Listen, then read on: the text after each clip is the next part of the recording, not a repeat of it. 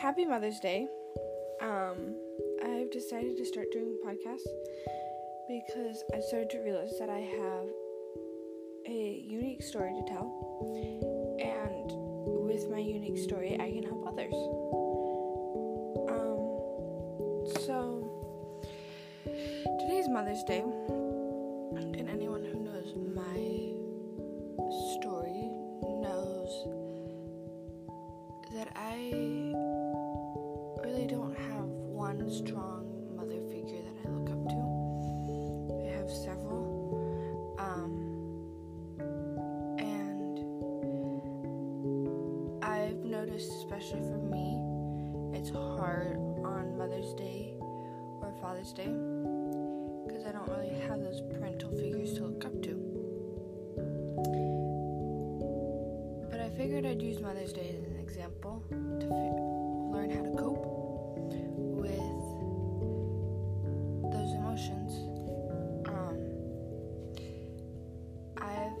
found, with especially Mother's Day, which is the hardest one for me, that I use it as a day to celebrate all mothers.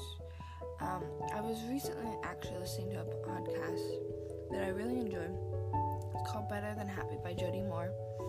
And she mentioned about how Mother's Day is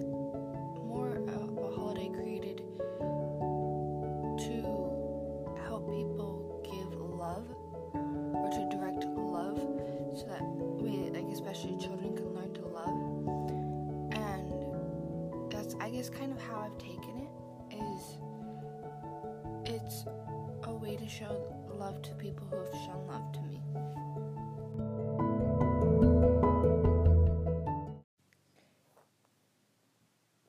So, I think it's important to remember what a mother is, and for those of us who are females out there, um, remember that one day we get to be a mother, and if you don't have that strong mother figure in your life, you can learn from those who have been, and for those who've had poor mo- mother figures in their life, be able to learn from that and not make the same mistakes that that mother figure did. Um, I want to be able to cater this podcast more to those who listen. So if you want, feel free to send in requests. Um, if you want to email in a request, feel free to email me at musicanddancingaddict at gmail.com. Um, and hope you all have a nice Mother's Day.